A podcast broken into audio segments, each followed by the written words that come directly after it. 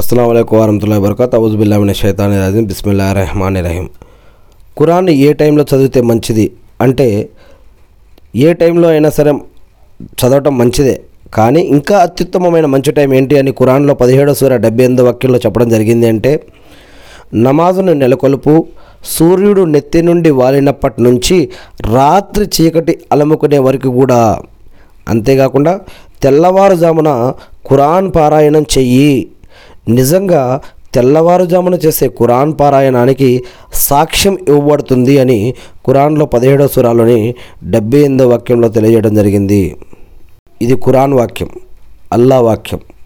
కురాను నడుస్తూ చదువుతూ చదువుకోవచ్చు కూర్చున్నప్పుడు లేస్తున్నప్పుడు పని చేసుకుంటా జాబ్ చేసుకుంటా కూడా ఎప్పుడైనా ఎక్కడైనా చదవచ్చు కానీ ఈ సమయంలో చదవడం ఇంకా అత్యుత్తమమని ఇక్కడ చెప్పడం జరుగుతూ ఉంది. ఖురాన్లో అల్లా చెప్తున్నారు ఇది. కురాన్ స్వస్థత.